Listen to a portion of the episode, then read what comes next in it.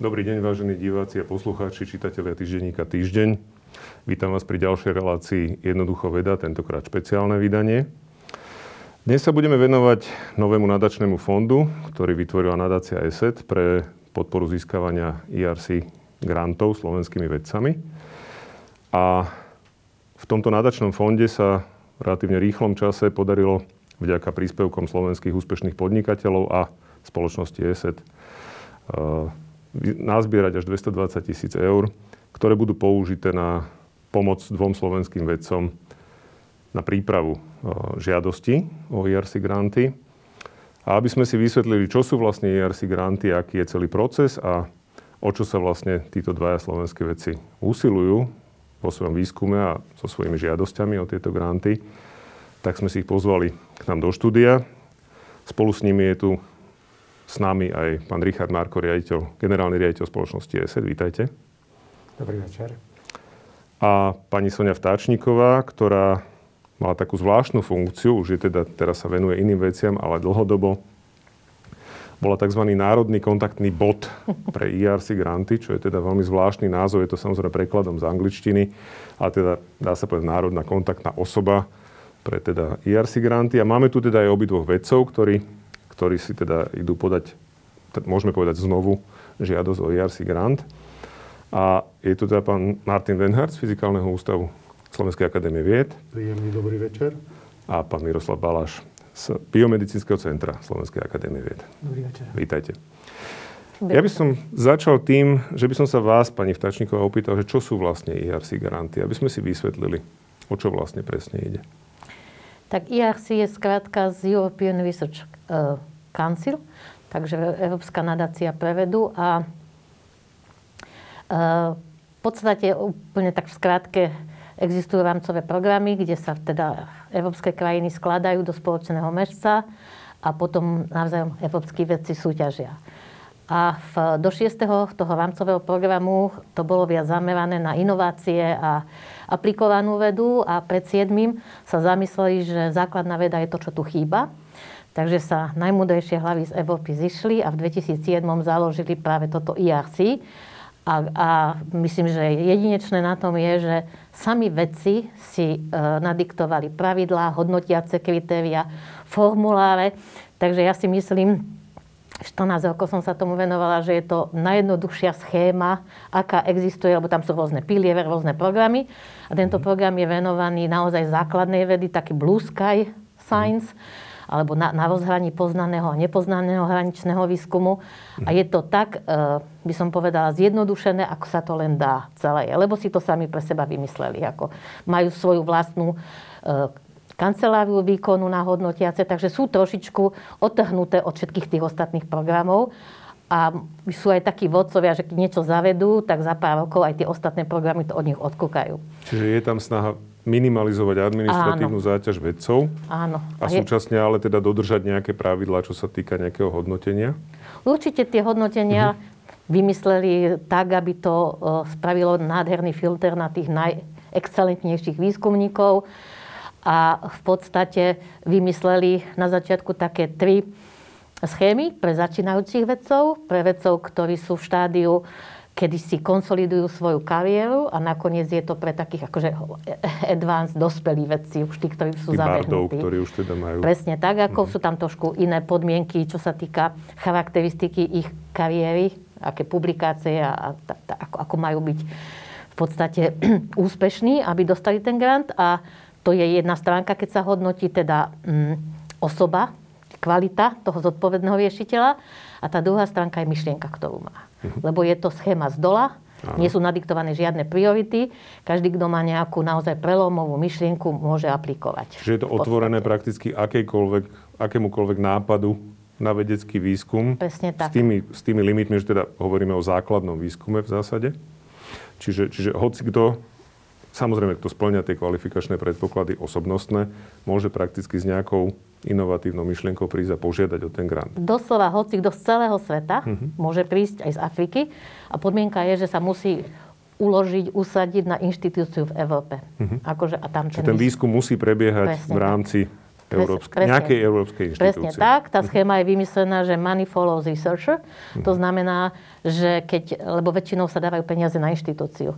Táto schéma je založená na tom, že je tu jeden kvalitný človek, ktorý si sám vybuduje, vybuduje výskumný tím, mm. doniesie si svoju myšlienku a 5 rokov za pomerne slušné peniaze od 1,5 milióna až po 10 miliónov na, na, na, na, na teda ten výskum, mm-hmm. môže ten výskum robiť a keď náhodou nie je spokojný s tou inštitúciou, tak sa môže presťahovať na inú inštitúciu. A peniaze Čiže... idú s ním. Presne tak. Mhm. Čiže to je ten rozdiel, že tá mobilita je zachovaná a že v zásade Presne. to môže aj motivovať inštitúcie, aby vytvárali podmienky, aby takýto veci u nich v podstate dokázali Doplním, že nie len peniaze, ale aj prístroje, ktoré už boli zakúpené z týchto peniazí. Čiže celý vlastne ten projekt vrátane vybavenia vlastne ano môže migrovať, môže migrovať s vecom. To je veľmi dôležité samozrejme, lebo hovorím, potom je tam zrejme aj teda motivácia tých inštitúcií, aby tie podmienky vytvárali také, aby nositeľia tých grantov vlastne mali záujem u nich pôsobiť, predpokladám. Ono je to vlastne tak, že v tom európskom vedeckom svete sa pokladá, že keď na vašej inštitúcii je takýto projekt,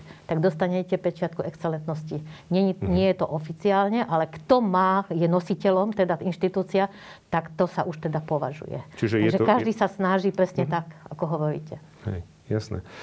Dobre, ako je to ale teda so Slovenskom? Lebo vzniklo tu zo strany nadácie ESET snaha pod, pomôcť vedcom, okrem teda ESET Science Award, ktoré už dlhodobejšie podporuje excelentných slovenských vedcov, ale teda aj pomôcť vedcom, ktorí sa uchádzajú o tie IRC granty. E, aká je tá situácia na Slovensku? Máme takých vedcov? Už funguje tu niekto, kto na no, báze toho, takéhoto grantu? V 2007 pracuje? bola teda založená, boli vyhlásené výzvy. Uh-huh. Dodnes bolo asi 10 tisíc grantov podporených a z uh-huh. toho jeden na Slovensku v 2012. Uh-huh. A potom ešte taký, som povedala, že sú schémy pre tých začiatočníkov. A potom vymysleli ešte také, že mm, keď skončíte projekt, aby ste ho trošičku mohli do praxe zaviesť, proof of concept, že dokážete, že ten koncept toho základného výskumu má aj nejaký aplikačný. Ano. Takže môžete dostať na uh, v podstate rok a pol ešte grant. No a ten jeden, ten úspešný, ktorý dostal ten starting, tak dostal aj tento. A to je všetko. Mhm.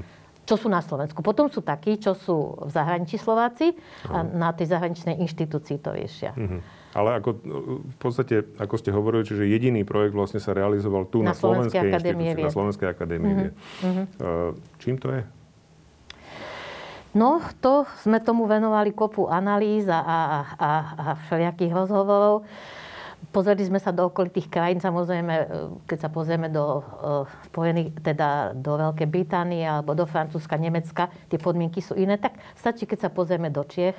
Mm-hmm kde sme štartovali v podstate rovnako, tak e, Češi mali e, za, za, to obdobie, za to obdobie, myslím, že nejakých 43 e, 73 projektov mali Maďari, čo nie je krajina o moc väčšia ako, ako sme my.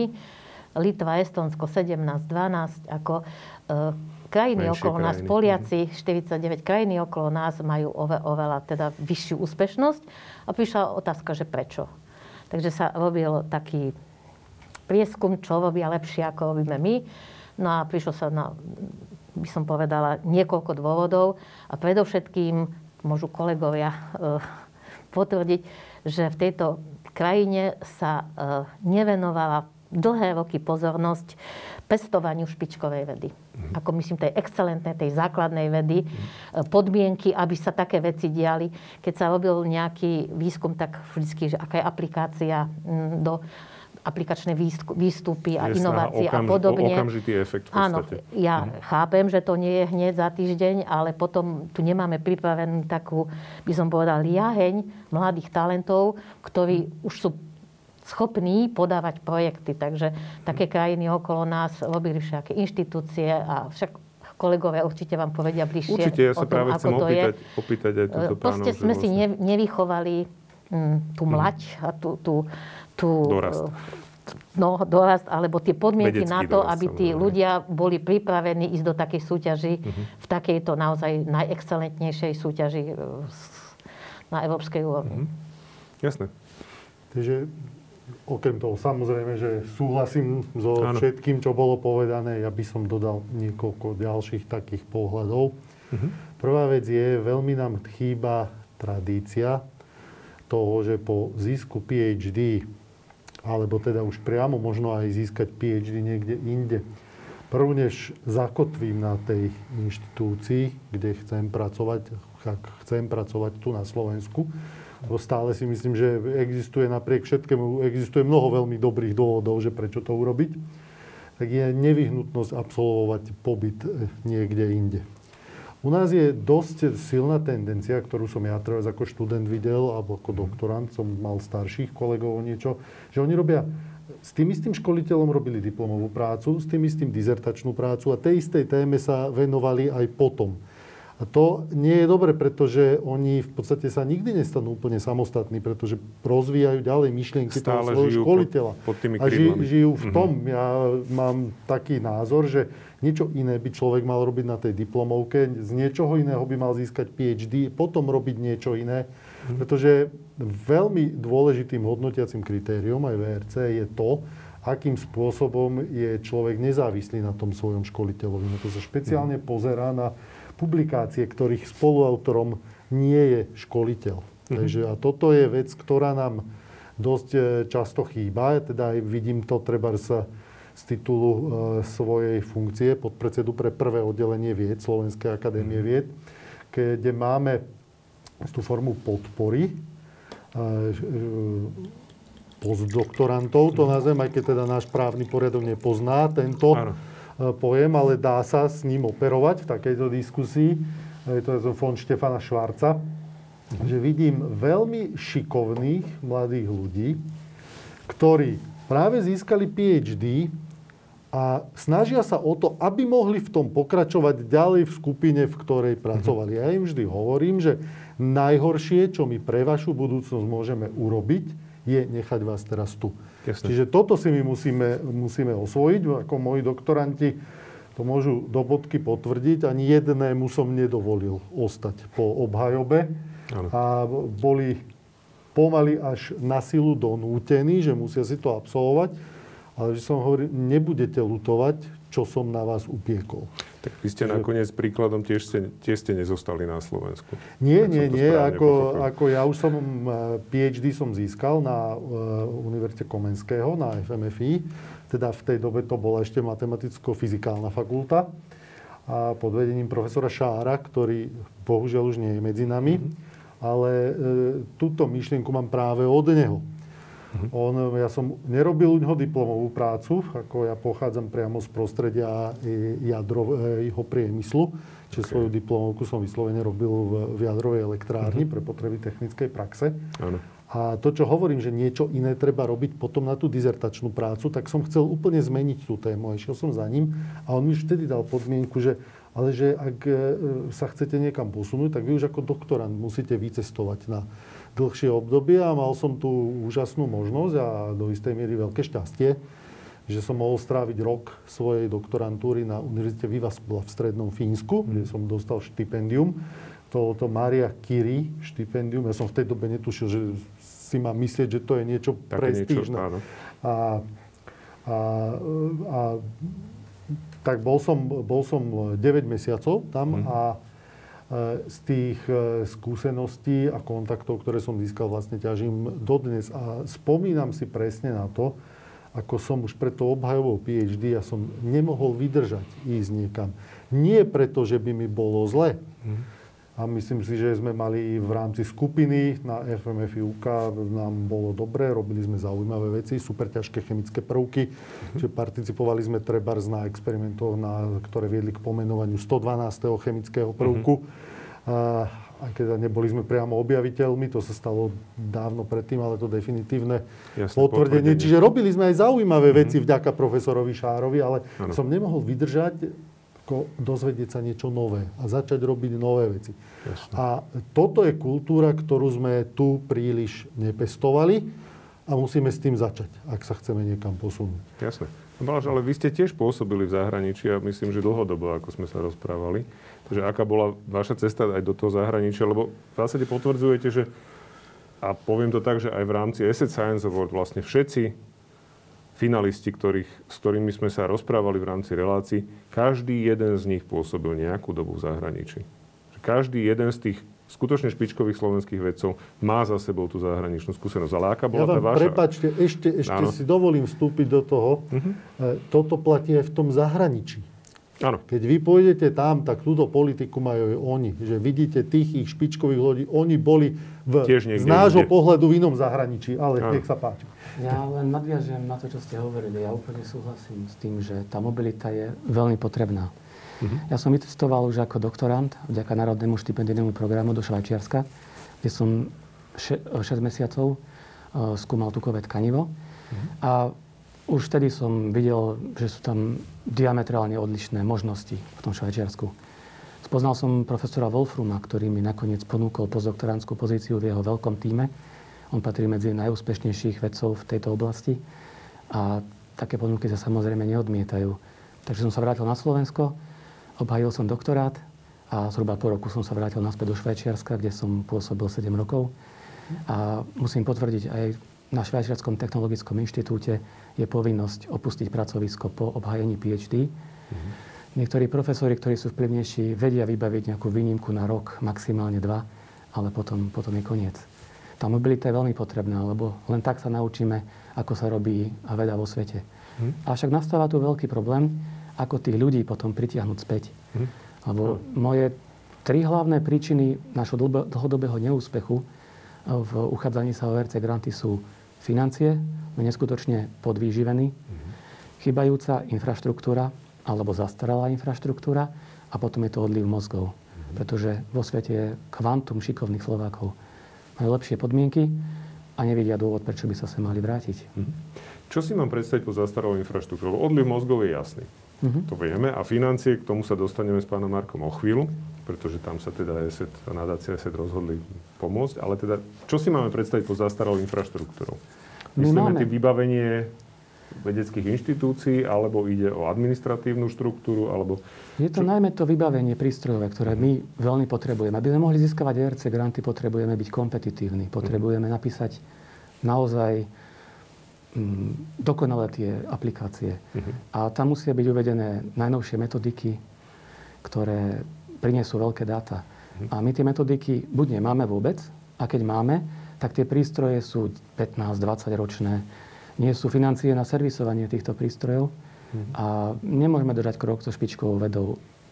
Proste to, ako keby ste chceli ísť jazdiť Formulu 1 a zobrali by ste si favorita. To Jasne. sa proste nedá.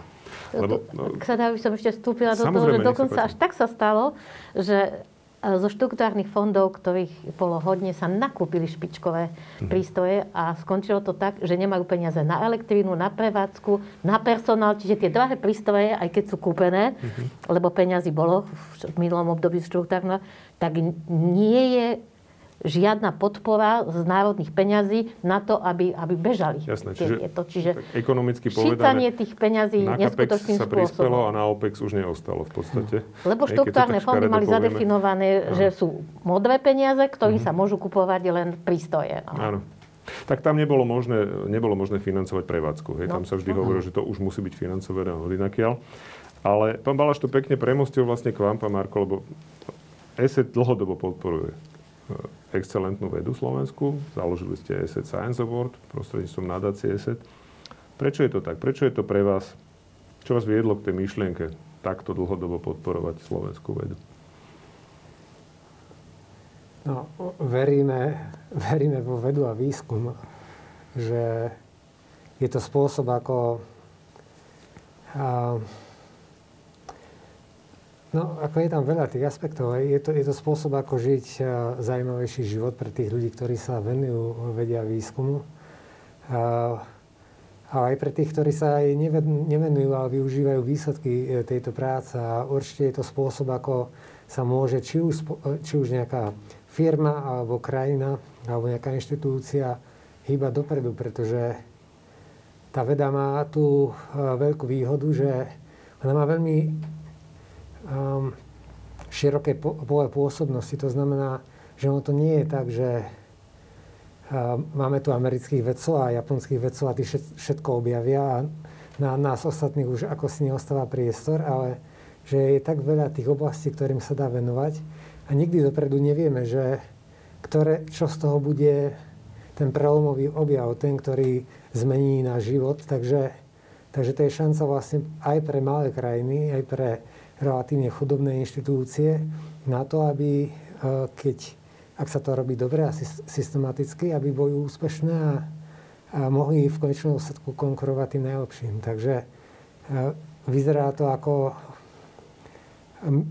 oblasť, do ktorej má zmysel venovať energiu, čas a samozrejme peniaze. Takže to bude asi tá motivácia. No a samozrejme my sami sme firma, ktorá sa dostala tam, kde sa dostala práve vďaka inováciám vývoju, inováciám, presne. Mhm. Jasné. Čiže je to aj nejaké splácanie možno takého úvodzovkách dlhu voči, voči tej krajine, kde vlastne vaša firma vznikla, kde vyrastla, kde sa jej podarilo v podstate uspieť teda celosvetovo. Dá sa to aj takto vnímať? Ja možno sa pýtam samozrejmosť pre vás, ale asi to nie je úplne ja, samozrejme na Slovensku. No, ja myslím, že sa musíme vždy navzájom podporovať. To znamená, že, že spoločne vytvárame nejakú, nejakú komunitu a, a presne každý, každý nejakým spôsobom do toho prispieva. Určite sa do toho dá aj takto pozrieť a myslím si, že tu hovoríme o výskume a budeme hovoriť o výskume, ktorý je predsa len veľmi odlišný od toho, čo my robíme ako firma. Ale ja si myslím, že aj pre našich zamestnancov je, je to veľmi taký dobrý pocit, že, že vedia, že tá firma nie je len ako keby tá, tá každodenná práca, ale že ten, ten dosah je jednoducho širší. Áno. Že, že máte väčší zásah a väčší, väčší dážnik, pod ktorý sa vôjde veľa vecí, sa to dá povedať. Ja sa opýtam priamo teda na, na uh, tento nový nadačný fond, že ako vlastne tá myšlienka vznikla.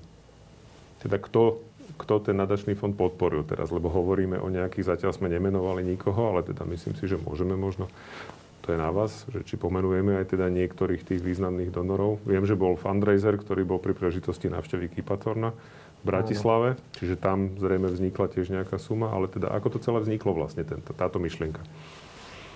Ono, viete, často sa, keď, keď pôjdem do knihkupectva, tak budem tam mať celú sekciu kníh o tom, ako sa stať úspešným a o úspešných príbehoch a podobne. A, a ja si myslím, že častokrát tieto príbehy tak vznikajú dodatočne, že človek sa pozrie spätne a potom poskladá ten príbeh. No a, a že mnohé tie rozhodnutia vznikajú spontánne. Jednoducho sa vyskytne nejaká príležitosť a, a pokiaľ, pokiaľ je tam potenciál to, to zachytiť a niečo s tým robiť, tak môže z toho vzniknúť niečo zaujímavé. Takže to bol aj tento prípad, že mali sme tu ďalší ročník Asset Science Award a mali sme tu to šťastie, že sme mohli privítať profesora Kipa Thorna. To znamená výnimočnú osobnosť vedy, a, a, a teda sme sa snažili aj ten program robiť taký akože bohatý. No a tá myšlienka toho, že, že vytvoriť niečo ako fundraising, nejaké, nejaké stretnutie, tak ono to je inšpirované tým, čo sa robí v zahraničí. Na Slovensku to nie, nemá nejakú tradíciu, ale v zahraničí je to pomerne bežné. Takže, takže Viete, pre mňa je veľká čest mať možnosť sa stretnúť s nositeľom Nobelovej ceny. Ja myslím, že to je veľká čest pre mnohých, mnohých ďalších ľudí. Určite. Takže tá myšlienka, že urobíme večeru, kde, sa, kde pozveme ľudí, ktorí a, sú schopní aj osobne prispieť na podporu slovenskej vedy, tak a, to sa javilo ako, že stojí za toto vyskúšať. Skúsili sme to. Vďaka tomu, že predsa poznáme trochu túto komunitu na Slovensku, aj, aj mladých podnikateľov, aj, ale nie, len, nie nevyhnutne len mladých, mm-hmm. tak sa ukázalo, že naozaj a, a ten potenciál tam bol a túto večeru sme dali dokopy, stretli sme sa tam, rozprávali sme sa s profesorom Thornom, bola to naozaj taká zaujímavá debata, dá sa povedať lajko z rôznych oblastí s niekým, mm-hmm. kto sa a, celý život venuje určitej oblasti vedy. A, a vďaka tomu aj nakoniec sa sme dali dokopy, dokopy tých vyše 200 tisíc eur, ktoré sme potom rozmýšľali, že ako ich čo najlepšie použiť. No a tam sme opäť zvažovali rôzne varianty a viete, ako to býva pri takýchto veciach, že ne, najväčší ohlas majú veci, ktoré sú také emocionálne, ktoré, a, tak pritiahnu hneď pozornosť, takže podpora povedzme nejakých znevýhodnených skupín a podobne.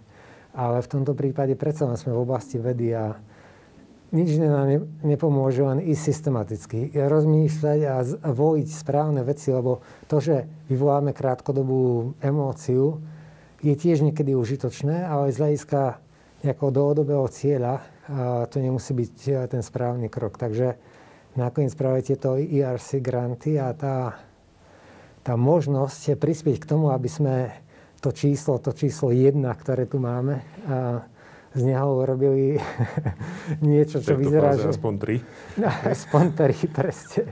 Ako hovoríte. A jednoducho zasiali takéto semienko, a, a, alebo viac semienok na to, aby sa to malo šancu začať navzájom podporovať, tak to bol asi ten spôsob, ako sme uvažovali. A, a od tohto momentu vlastne uh-huh. pokračujeme ku tomuto fondu, ktorý, ktorý ste tu aj dnes spomínali a ktorý robí zase ešte ten ďalší krok. To znamená prizývať ďalších potenciálnych uh, uchádzačov IRC granty, aby vďaka tejto podpore získali uh, alebo získali nejaký mentoring, nejaké, nejaké know-how o tom, ako byť úspešný.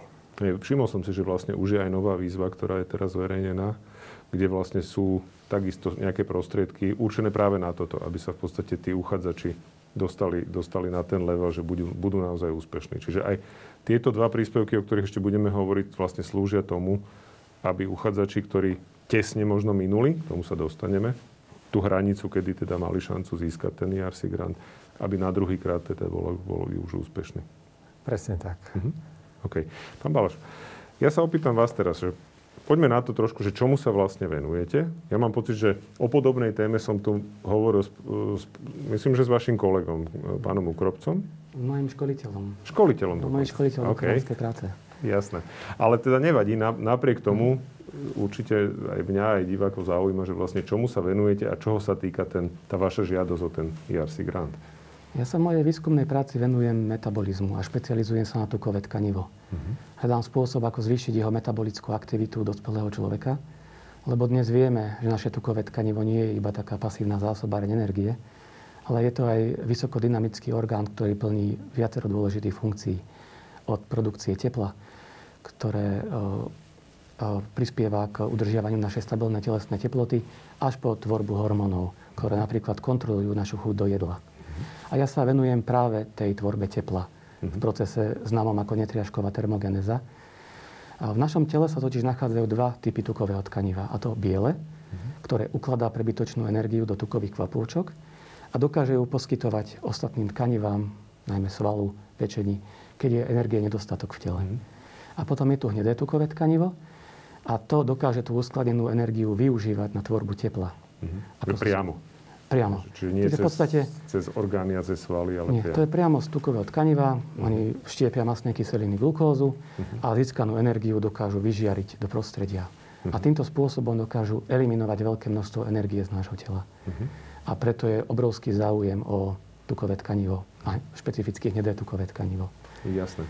Avšak bohužiaľ u väčšiny z nás je hnedé tukové tkanivo po väčšinu života neaktívne. Lebo žijeme v termoneutrálnych podmienkach a to tkanivo sa vyvinulo, aby nás chránilo pred chladom.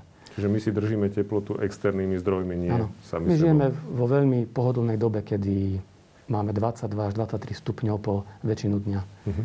V lete, v zime. A tým pádom to tukové tkanivo nemá dôvod, aby bolo aktívne. Uh-huh. Mení sa potom aj jeho množstvo, keď, keď je človek takto chránený, poviem to tak, že teda keď, keď ne, nemá potrebu toho, to tkanivo využívať? No keď to tkanivo nevyužíva, tak to tkanivo v podstate stráca svoju funkciu. Uh-huh. Tým pádom začne uskladňovať viacej tuku, uh-huh. nevyužíva ho na tvorbu tepla a v podstate vyzerá ako to biele tukové tkanivo. Uh-huh. Jasné. Poďme k tej žiadosti o ten ERC grant trošku, lebo ako sme už povedali, tak vy ste vlastne už raz sa usilovali o ten grant a teda z nejakých dôvodov to skončilo tak, ale že ak som to správne pochopil, že vlastne tá žiadosť nebola síce úspešná, uh-huh. ale boli tam nejaké odporúčania k tomu, že vlastne by ste sa mali uchádzať znovu, lebo ten projekt ako taký je zaujímavý. Takže uh-huh. vieme k tomu povedať niečo bližšie trošku? Že? Ja som na mojom projekte mal troch hodnotiteľov. Uh-huh. Dvaja z nich hodnotili projekt ako excelentný uh-huh. a takisto aj mňa ako uchádzača. Uh-huh. A keď boli títo dvaja hodnotiteľia sami, tak to pravdepodobne získam. Avšak tretí hodnotiteľ s ním nie veľmi súhlasil a kritizoval najmä absenciu predbežných dát, uh-huh. ktoré by potvrdzovali moju hypotézu o existencii substrátových cyklov, ktoré navrhujem. Uh-huh. Takže v podstate to bol hlavný dôvod, prečo mi dal nízke hodnotenie. A keď sa to všetko spriemeruje, automaticky som počiarol, takže to bol Jasne. hlavný dôvod. Uh-huh. Čiže aj tie prostriedky, ktoré, by, ktoré teraz teda vlastne má poskytnúť e, nádačný fond, tie by mali slúžiť teda k tomu správne rozumiem zrejme na získanie týchto dát, aby bolo možné doplniť tú žiadosť? Áno, presne tak. Ja som navrhol sériu experimentov, pomocou ktorých dokážem poskytnúť dôkaz o existencii substrátových cyklov uh-huh. a práve na to chcem použiť e, finančný dar od nadácie ESET. Jasné, jasné. Čiže to je, to je v podstate naozaj posunutie toho projektu tam, kde má byť, aby mohol byť mhm. úspešný. Ale to je, čo sa týka projektu, ale takisto je to to poznanie. Uh-huh. Lebo keď získa, zistíme, ako fungujú substrátové cykly, ako ich dokážeme v tele regulovať, uh-huh. tak dokážeme zvýšiť energetický výdaj človeka. A teda má tento prístup, potenciál liečiť obezitu v budúcnosti. A to je to vyššie dobro, čo tam vidíme. Takže Jasné, čiže to už potom smeruje až, až k tomu aplikovanému výskumu, mm. kde už potom hovoríme o priamých medicínskych možno až aplikáciách. Áno. Mm-hmm. A to je vlastne cieľom toho, toho môjho ERC projektu. Mm-hmm. Jasné. Dobre. Uh, pán Venhard, vy, ste, vy sa venujete úplne inej oblasti, už ste to spomínali, že teda jadrová fyzika. Ne, ja som z tej oblasti neživej prírody, uh-huh. že som experimentálny jadrový fyzik. Mojím konkrétnym záujmom je štruktúra hmoty, ktorá tvorí atomové jadro uh-huh. a viac špecificky jej deformačné vlastnosti. Čo atomové, atomové jadro e, nie je nevyhnutne gulaté. Uh-huh. Z 3,5 tisíca známych izotopov, lebo my jadroví fyzici musíme tú Mendelejevú tabulku e, kresliť v trošku takom rozšírenej podobe, pretože má, pracujeme s izotopmi. Aj, čiže, čiže každý atom izo... má viacero izotopov? Každý jeden prvok, prvok má veľa prvok, izotopov a líšia prvok. sa počtom tých neutrónov uh-huh. v jadre. Každý iste počul niekedy, že existuje nejaký urán 235 a urán 238 Obohatený, ochudobnený. Obohatený, vlastne. ochudobnený, ak viete, teda ten ochudobnený, to je podľa môjho názoru trošku taký umelý výraz, Hej. ale keď vy vyťažíte e, uránovú rudu, v nej je zmes uránu 238 a uránu 235, aby sme boli úplne presní, ešte je tam aj trochu uránu 234, veľmi málo, a toho, toho uránu 235 sú tam nejaké 3,2% v tej rude. Pokiaľ dokážeme to obohacovanie, to zvýšime koncentráciu. Lebo to je ten zaujímavý A to je to obohacovanie. Ten, a ten urán pokiaľ 235. to zvládneme na asi 3%, môžeme postaviť jaslovské bohunice. Uh-huh. Ak by sme to zvládli niekde na 70%, môžeme také nie celkom pekné veci Zdravé, vyrobiť. Áno. Ale tým sa nevenujme. Uh-huh. Čiže to sú tie izotopy. Uh-huh. A oni sú, chemicky je to stále urán, ale fyzikálne sú úplne iné. No a tieto, tých izotopov e, máme, Mendelevová tabulka má dnes 118 prvkov, ale tých izotopov je známych nejakého 3,5 tisíca. A veľká väčšina z 3,5 tisíca týchto atomových jadier e, je, má tvar ako lopta na britské rugby. Uh-huh. E, menej je známych izotopov má tvar ako e, atletický disk, čiže také sploštený. Úplne. Ale zase ako nie úplne také ploské, ona je to, ona je to sféra a je trošku tak sploštená ako Zem. Áno. Mhm. No, a, čiže taký elipsoid je to. Áno. No. A existuje zo pár málo jadier, ktoré sú sférické, hovoríme im tak pekne, že magické. Okay. Je to taký historický názov. Mm-hmm. Má to istý súvis s, s ich štruktúrou. No a potom veľmi málo jadier je, existuje, o ktorých si, nazvem to, že myslíme si, že majú tvár ako hruška. Čiže ten hruško, okay. hruškový, hruškový tvár. No a teraz e, prirodzená otázka, ktorá môže napadnúť každého, je, že prečo? Áno. Prečo tá hmota má túto tendenciu takto, takýto tvar zaujímať? Odpovede neviem. Hm. A do istej miery si myslím, že možno je to otázka hodná Nobelovej ceny za fyziku. Okay. A e, keby sme dokázali zodpovedať túto otázku, pravdepodobne nám to prinesie ohromné ďalšie poznatky. Uh-huh. No a dôvod, pre ktorý nepoznáme, túto odpoveď, napriek tomu, že Nobelová cena za objav deformácie bola už, ak sa nemýlim, v roku 1964. Ole Bohr, Dávno. Bohr, syn Nilsa Bohra, Ben Mottelson a James Rainwater. Mhm. A už na tej Nobelovej prednáške ten Bohr, Ole Bohr, uh, dostal otázku, že presne tú istú, ktorú som ja tak položil, že prečo, a on odpovedal takisto ako ja, že neviem. Neviem. Mhm. A to pretrváva dodnes a tá príčina je, že my nemáme dostatok dát o tých jadrách. Okay. Máme dostatok presných dát. Mhm. A ten dôvod je, že oni sa študujú veľmi ťažko, lebo kdežto o atómoch uvažovali už starovekí filozofi, Mhm. a objav atómového jadra je 1911. A ten dôvod je taký, že oni si žijú veľmi dobre chránené tým atomovým obalom, kde sa deje všetká chémia a za normálnych okolností my s nimi neprichádzame do styku. Čiže to jadro sa mimo toho nijak laboru. nez, Nie. nezúčastňuje Toto chemicky. jadro tam je, chemicky určite nie. O- Ono samotné to jadro určuje, koľko tých elektrónov tam Áno. bude. Z toho vyplýva tá chémia, ale ono nemá vplyv na tú chémiu. Pardon, neplatí to tak úplne u, u vodíka. Dobre, Tam vodík deutérium špecifický. Áno. má istým spôsobom iné chemické vlastnosti Mhm. ako vodík, ale je to kvôli tomu, že ten elektrón je moc blízko toho jadra. Mhm. No.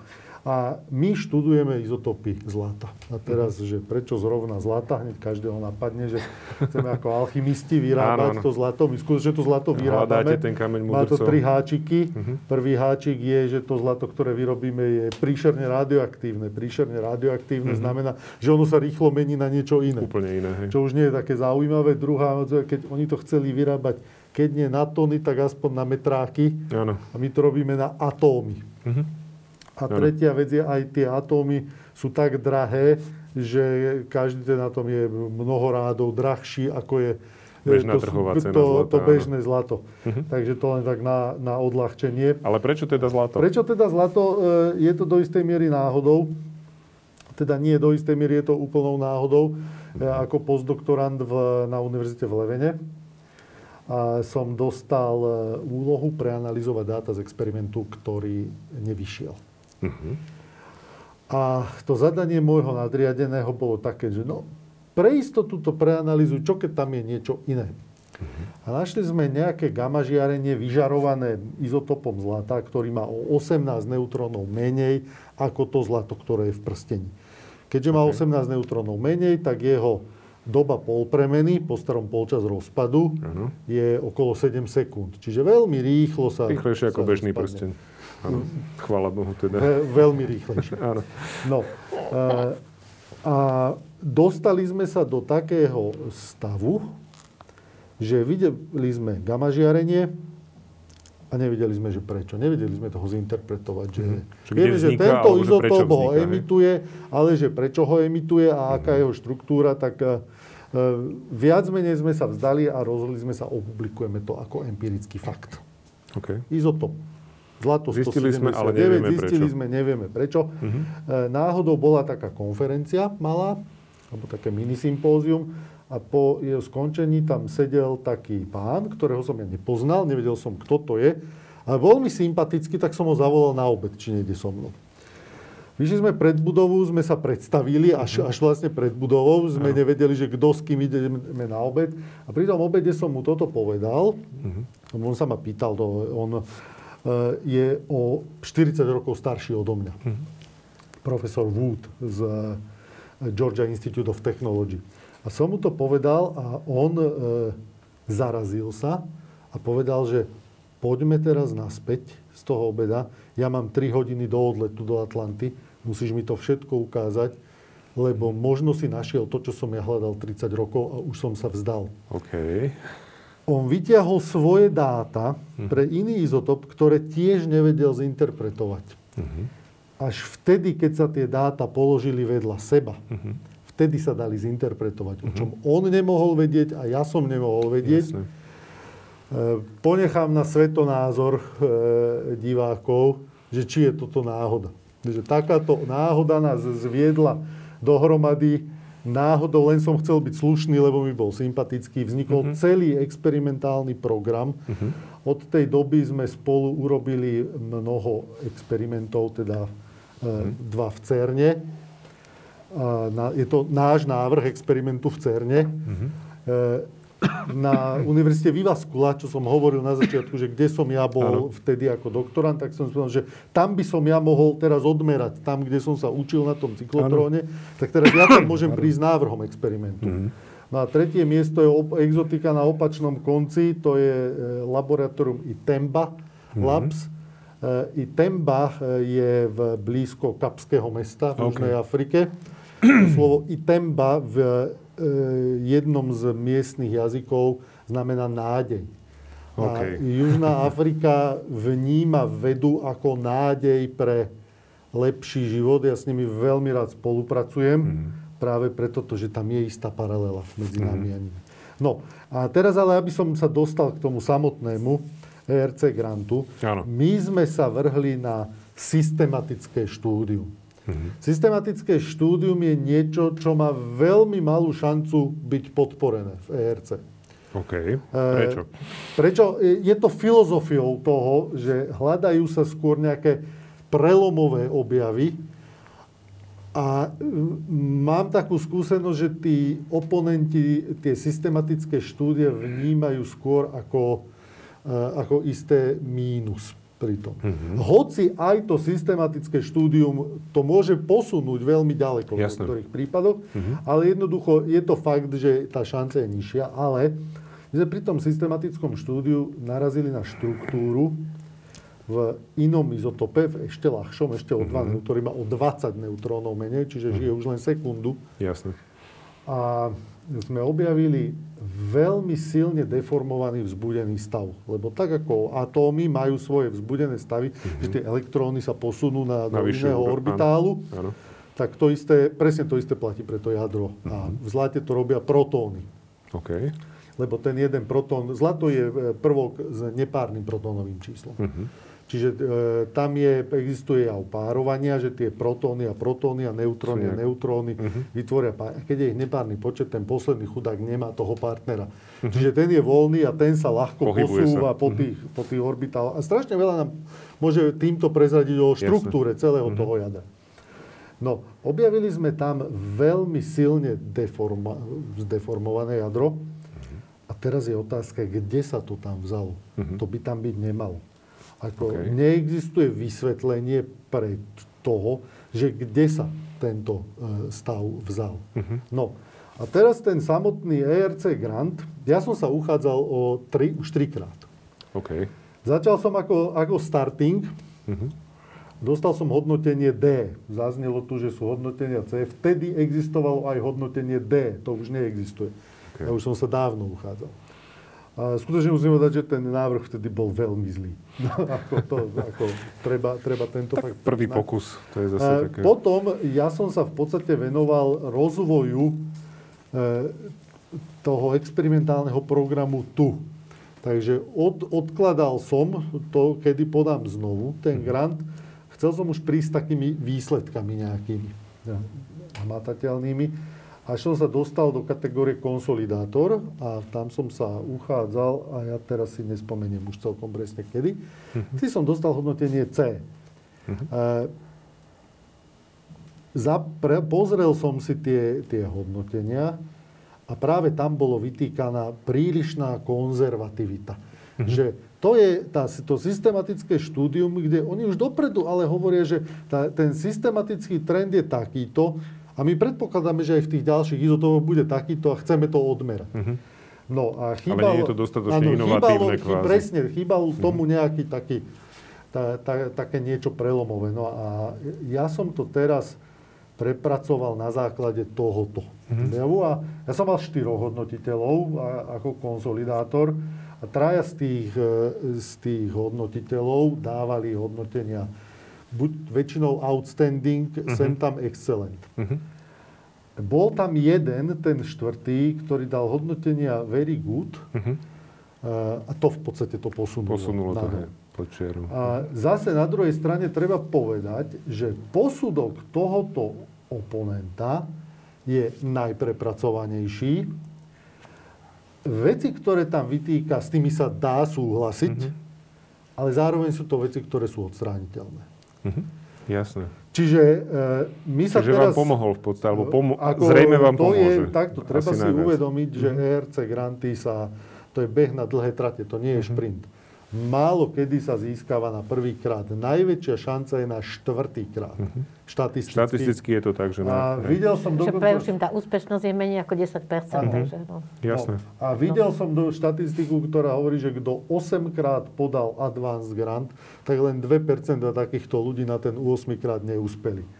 A zrejme Čiže toto bolo možné, vypláca. možné v čase, keď neboli stopky. Ako dnes je za nižšie hodnotenie, musí človek stáť nejaké obdobie. Jasné. Pri C je to 2 roky, pri B je Aby to... nezahlcoval rok, aby nezahlcoval ten. Takže, systém. Mhm. takže vtedy to išlo, dnes asi neviem, či 8 krát. e, By sa to už je stihlo skutočne vôbec, áno. velikánska trpezlivosť. Mhm. No, e, vďaka e, tej, ja som to aj dnes povedal v esete, ako vďaka tej, tej podpore, tomu grantu, e, my sa môžeme posunúť výrazne bližšie v tom, že jeden z dôvodov, že prečo sa nám podarilo objaviť to, čo sme našli, tak my sme na spektrometri, ktorý sme pomenovali aj oficiálne v CERNE, je zaregistrovaný pod menom Tatra, Áno. tape transportation, lebo využíva Mhm. pásku, čiže je to skratka z toho, ale ono je to, my sme najprv vymysleli názov a potom sme hľadali, že čoho to bude skratka. To je No, úplne skutočne- bežné, ale pri hľadaní skutočne, skratiek, hej. skutočne sme chceli, e, chceli, aby tam tá, tá, Tá stopa, zaznela. že, že je to zo Slovenska, aby, Mhm. aby tam bola.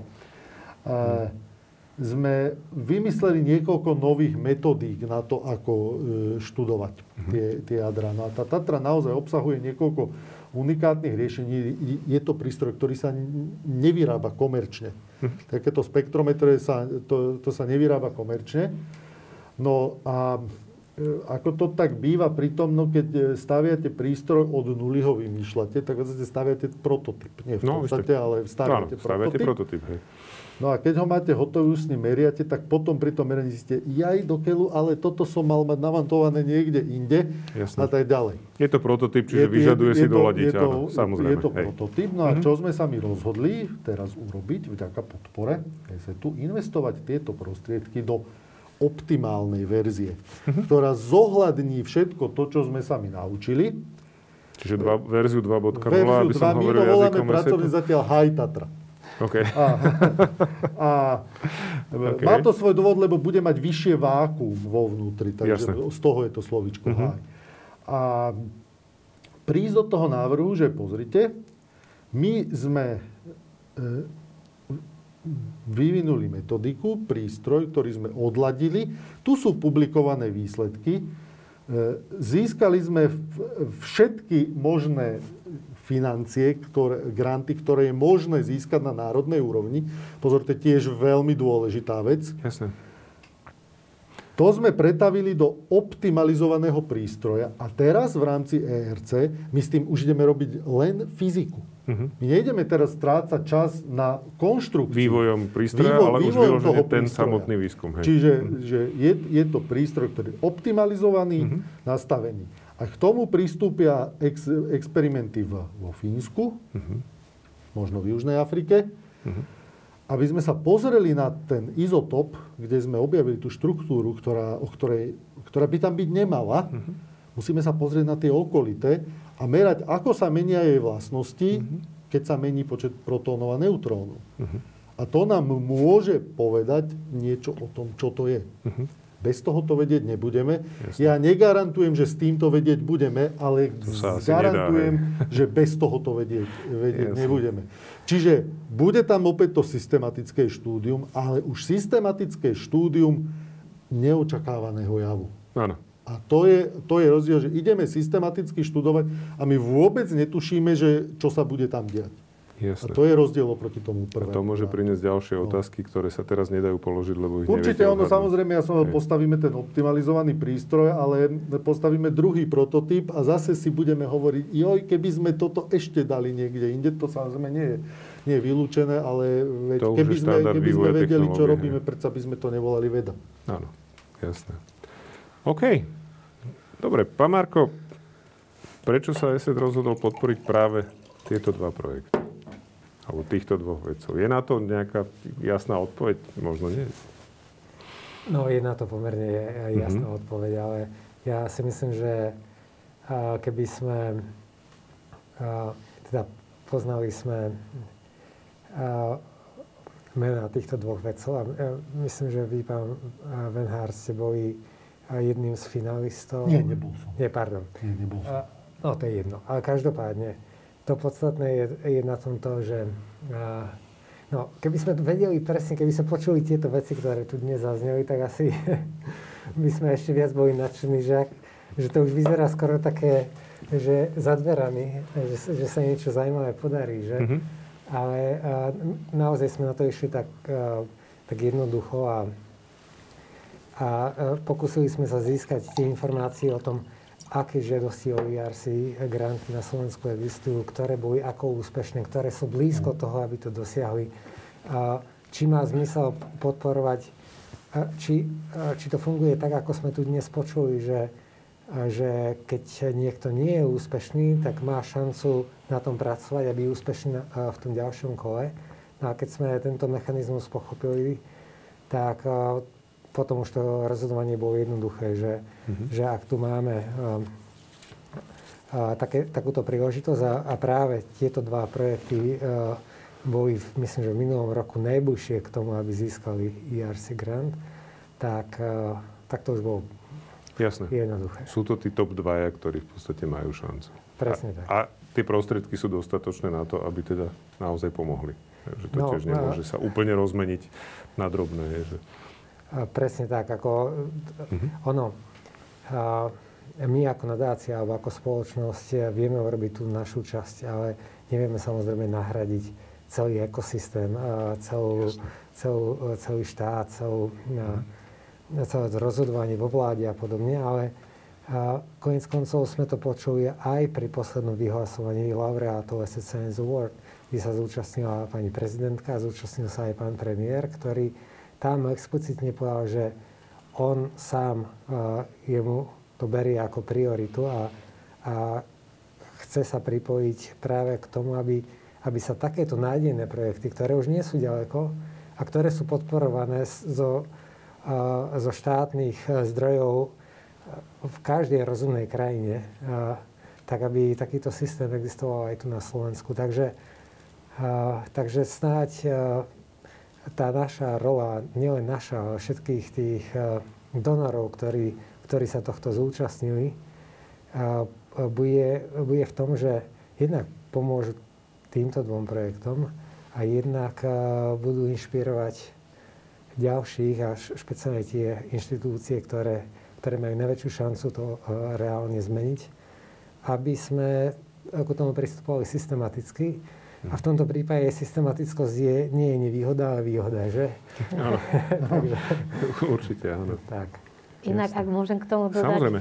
Eh, ten plán obnovy, čo sa robí, komponent, eh, myslím, že deviatka je veda, uh-huh. tak ten už má v sebe presne eh, predstavu, že konečne sa pripojíme k ostatným krajinám a vymyslíme schému, ktorá už beží v Čechách, dlho v Maďarsku, Polsku a v iných krajinách sa to váže Seal of Excellence, pečiatka excelencie, mm-hmm. že projekty, ktoré prešli tým prísnym hodnotením Európskej komisie a získali dajme tomu Ačko a neboli financované kvôli tomu, že shortlist, lebo neboli financie, to čiara, a sú to vysoko kvalitné. Aj mm. u nás na Slovensku, bez toho, aby boli druhýkrát hodnotené, budú podporené, či už 100% alebo v mhm. nejakej rozumnej výške. Mm. Tak už je to tam inkorporované a už sa o tom diskutuje, že sa to sem zavedie, čo by bolo úžasné, pretože hotovú vec, mhm. špičkových vedcov, špičkovú vedu, mhm. akurát dáme do toho národné peniaze, mhm. lebo sú to naši vedci, akože, no, samozrejme, ktorí to sú. Chceme podporovať ten, ten rozvoj tej domácej vedy. Ja som pochopil, že vlastne takto nositeľ takéhoto IRC grantu vlastne vytvára ten svoj vlastný tím. A vnímam to teda tak, že to je vlastne takisto nejaká pomoc tomu, aby sa tu zvyšoval počet angažovaných, možno slušne, slušne platených a kvalitne vedených aj mladých vedcov, ktorí majú šancu vlastne vyrásť popri tých IRC grantoch a potom sa pokúšať o svoje vlastné. 12 ľudí v tom týme na jeden Práve. projekt, čo mm-hmm. sa vychovajú takto špičkovo, teda nech to zjednoduším. Hej. Ak môžem doplniť, na tieto financie je možné dotiahnuť aj zahraničných výskumníkov, mm-hmm. čo je Jasne. veľká výhoda, pretože potrebujeme ľudí zo zahraničia. aby prišli robiť kvalitnú vedu k nám, Mhm. keď naši utekajú. A je to samozrejme príležitosť udržať šikovných slovenských vedcov. Ako Ono to môže aj pritiahnuť ešte nakoniec aj naspäť ľudí, lebo Áno, keď určite. uvidia, že na Slovensku pôsobia povedzme aj renomovaní vedci. Áno. A preto je treba vyzvihnúť aj jednak nadáciu ESET a ich robotu dlhodobú a takisto snahy predsedníctva Slovenskej akadémie vied prilákať zahraničných, teda Slovákov alebo zahraničných vedcov na projekty ako SASPRO 2, čo je reintegračný grant Marie Curie, spolufinancovaný. A napríklad Impuls, to je taká prvá lastovička, ktorá v podstate má podporiť excelentnú vedu na Slovensku. A myslím si, že takýchto projektov potrebujeme viac. My potrebujeme podporovať excelentnú vedu, lebo v mnohých schémach sa podporuje aj priemer, dokonca aj podpriemer. Mhm. A to sa musí zmeniť. No, nie je dostatok zdrojov, aby bolo možné podporovať Áno. takéto veci, pokiaľ nie je, nie je dostatočná podpora práve pre tú excelentnosť. A vo vede musí fungovať konkurencia. Určite. To je základ. Tak bežne vo svete funguje. Je dobré, ak teda počúvame, že teda nejakým spôsobom začíname dobiehať dobiehať možno Zatiaľ je to aj plán obnovy. krajiny. Je to plán? Je to tak plán. uvidíme, aká bude A realizácia. áno. už boli, Fénix bolo a všeličo. Minerva a Mhm. väčšinou to ostalo žiaľ na papieri. Dúfam, že tento, tento raz to trošku do praxe sa aj pretaví. Jasné. No, môžeme len dúfať. Zaznel, zaznelo tu aj to meno Impuls Mhm. e, SAV. že To je program, s ktorým prišlo ešte predošlé predsedníctvo Mhm. Slovenskej akadémie vied, lebo teraz máme nové zvolené Mhm. predsedníctvo a vychádza z maďarského programu, ktorý do angličtiny to prekladajú ako Momentum. Okay. E, Ten maďarský názov, pre tých, čo vedia po maďarsky, Lendulet.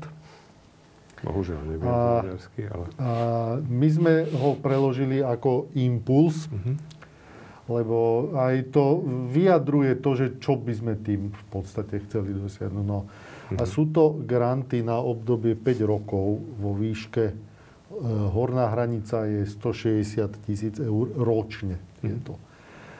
E, je tam aj dolná hranica, čo je zaujímavé. A e, nepamätám si celkom presne, že ko, koľko, koľko je tá, tá dolná. A vychádzame z, zo skúseností, ktoré má Maďarská akadémia vied, kde oni začali tiež o málom v tej, v tej prvej výzve, ja neviem v ktorom roku to bolo, je to viac ako 10 rokov, bolo 5 týchto projektov podporených. Postupne to narastalo a výsledok je, oni sú tie výsledky dva. Prvá vec je, že dobrá, viac ako polovica tých maďarských ERC grantov prešla najprv Touto- tý, touto touto schémou, kde v podstate ten človek si vybudoval ten tým, rozpracoval tú myšlienku a už prišiel s niečím do toho ERC, kde, kde má prirodzene projekt pôsobil zrelšie a mal väčšiu šancu A tým pádom. Zaujímavosťou je, že aj ak získali títo ľudia tento projekt, väčšinou im Maďarská akadémia vied ponechala aj to momentum, že, že dobehlo jedno aj druhé, pretože ten cieľ, ktorý oni sledovali, bol nie získať ERC. To nebol cieľ, to je dôsledok toho. Mhm. E, Ten cieľ bol vybudovať ozaj novú generáciu vynikajúcich vedcov. vychovať, vychovať. A sú, sú, bolo to natoľko úspešné, že e, toto zaregistrovala túto aktivitu maďarská vláda. Mhm. Začala to financovať a tým pádom to otvorila aj pre ostatné pracoviska mimo Maďarskej akadémie vied.